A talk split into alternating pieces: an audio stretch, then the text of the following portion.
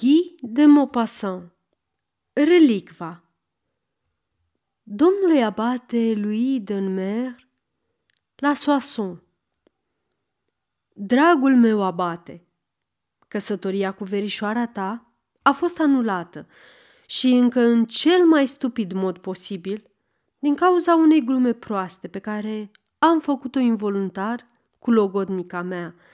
Dată fiind încurcătura în care mă aflu, am apelat la tine, vechiul meu camarad, căci numai tu mă poți scoate din belea. Îți voi fi recunoscător până la moarte. O cunoști pe Gilbert, sau mai degrabă, crezi că o cunoști, dar cunoaște oare vreodată cu adevărat o femeie? Toate opiniile, crezurile și ideile lor ne iau prin surprindere.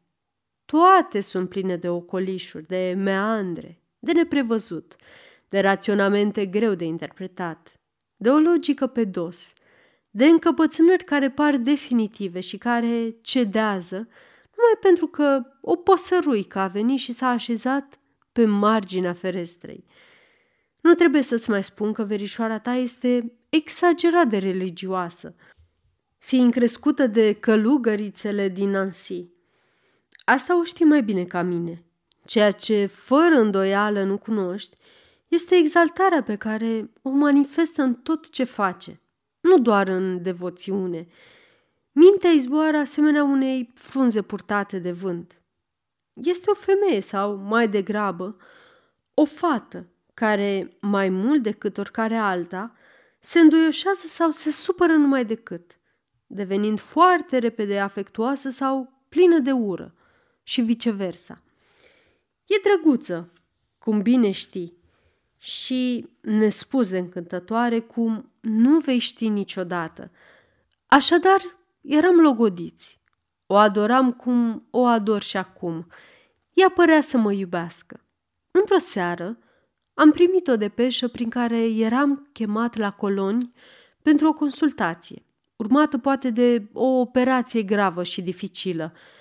Întrucât trebuia să plec a doua zi, am dat fuga să-mi iau rămas bun de la Gilbert și să-i spun că nu voi putea miercuri să iau cina cu viitorii mei socri, ci numai vineri când mă voi întoarce. O, fi cu băgare de seamă la zilele de vineri. Te asigur că sunt funeste. Când i-am vorbit de plecarea mea, i-au dat lacrimile, dar când am anunțat-o că mă întorc repede, a bătut imediat din palme strigând, Ce bine! Vreau să-mi aduci ceva, un flecușteț, un simplu suvenir, dar un suvenir pe sufletul meu. Trebuie să descoperi ce mi-ar face plăcere, înțelegi? Voi vedea dacă ai imaginație. S-a gândit câteva secunde, apoi a adăugat. Îți interzic să dai mai mult de 20 de franci pe el. Vreau să fiu mișcată de intenție, de originalitate, domnule, nu de preț. Apoi, după o nouă tăcere, a zis în șoaptă, cu ochii plecați. Dacă nu te costă nimic, niciun ban, și este foarte ingenios, foarte delicat, o să... o să te sărut. A doua zi eram la coloni. Era vorba despre un accident îngrozitor, care aruncase în brațele disperării o familie întreagă. Trebuia să fac urgent o amputare. Am fost găzduit, aproape sequestrat. Nu vedeam decât oameni în lacrimi care mă asurzeau cu bocetele lor. Am operat un muribund care a fost cât pe ce să-și dea duhul sub ochii mei. Am rămas două nopți lângă el. Apoi, când am întrezărit o șansă de supraviețuire, am cerut să fiu condus la gară. Dar mă înșelasem asupra orei, așa că mai aveam un ceas de pierdut. Am rătăcit pe străzi gândindu-mă la bietul meu pacient când m-am găsit abordat de un individ. Eu nu știu nemțește, el nu vorbea bine franțuzește. În cele din urmă, am înțeles că voia să-mi vândă niște relicve. Mi-am adus aminte de suvenirul pentru Gilbert. Îi cunoșteam devoțiunea fanatică. Iată că găsisem ce să iau cadou. L-am întrebat pe bărbat într-un magazin de obiecte sfinte și am cumpărat o bucățică dintr-un os al celor 11.000 de fecioare. Așa zisa relicvă era pusă într-o cutie frumoasă din argint vechi, care m-a făcut să nu mai stau pe gânduri. Am băgat obiectul în buzunar și am urcat în tren. Când am ajuns acasă, am vrut să mă uit din nou la cadoul cumpărat. L-am luat. Cutia era deschisă, relicva nicăieri. Degeaba mi-am scotocit buzunarul și l-am întors pe dos. Oșciorul, nu mai mare decât o jumătate de ac, dispăruse. Știi bine, dragul meu, abate, că eu nu sunt așa credincios. Noblețea ta sufletească și prietenia ce mi porți te fac să-mi tolerezi indiferența și să mă lași de capul meu, așteptând, după cum spui, viitorul. Dar nu cred deloc în relicvele negustorilor de obiecte religioase, iar tu îmi împărtășești îndoielile absolute în această privință. Așadar, pierderea acestei bucăți de os de oaie nu m-a întristat câtuși de puțin. Am făcut rost, fără prea mare greutate, de un fragment identic pe care l-am lipit cu grijă în interiorul bijuteriei mele și m-am dus la logodnica mea. De cum am intrat, s-a năpustit spre mine, nărăbdătoare și zâmbitoare. Ce mi-ai adus?" M-am prefăcut că am uitat. Nu m-a crezut. Am lăsat-o să mă roage, chiar să mă implore. Și când am simțit că e nebunită de curiozitate, i-am oferit sfântul medalion. Nu mai putea de bucurie. O relicvă! O, o relicvă! Săruta cu atâta pasiune cutia, încât mi-a fost rușine de înșelătoria mea. După aceea, s-a lăsat dintr-o dată cuprinsă de o ușoară neliniște, care s-a transformat imediat într-o teamă îngrozitoare. Și, uitându-se fix în ochii mei, a întrebat Ești sigur că e autentică?" Absolut sigur." Cum așa?" Încremenisem. Dacă îi mărturiseam că luasem acel oșcior de la un negustor ambulant, eram pierdut. Ce să-i spun? O idee nebunească mi-a trecut atunci prin minte. Am răspuns cu voce scăzută, pe un ton misterios. L-am furat pentru tine. S-a uitat la mine cu ochii ei mari, uimiți și încântați. Oh, l-ai furat! De unde? Din catedrală, chiar din racla celor 11.000 de fecioare. Inima îi bubuia în piept. Nu mai putea de fericire. A murmurat, Oh, ai făcut asta pentru mine. Povestește-mi, spunem tot. Asta era. Nu mai puteam da înapoi. Am inventat o poveste fantastică, împănată cu detalii precise și surprinzătoare.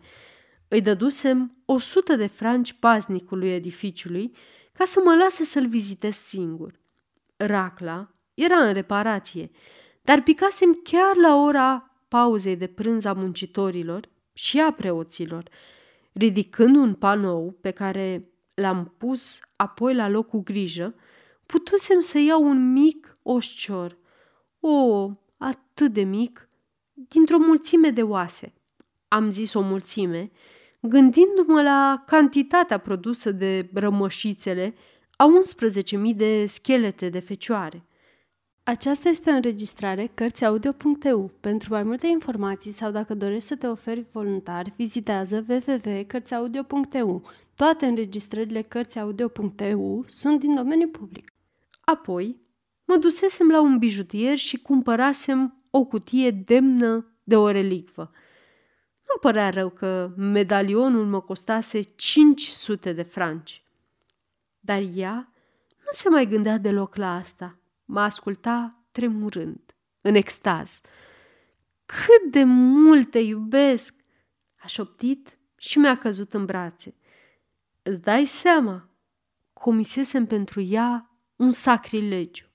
Furasem, violasem o biserică, violasem o raclă, violasem și furasem relicve sfinte. Și ea mă adora pentru toate astea, mă găsea tandru, perfect, divin. Așa sunt femeile, dragul meu abate, toate femeile. Timp de două luni am fost cel mai admirabil logotnic.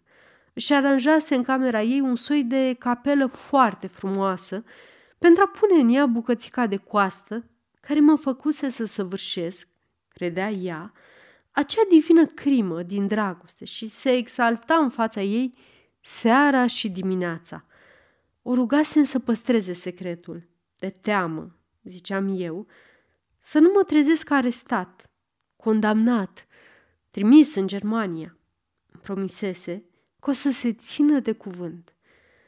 Dar iată că, la începutul verii, o apucase o dorință nebună să vadă locul isprăvii mele.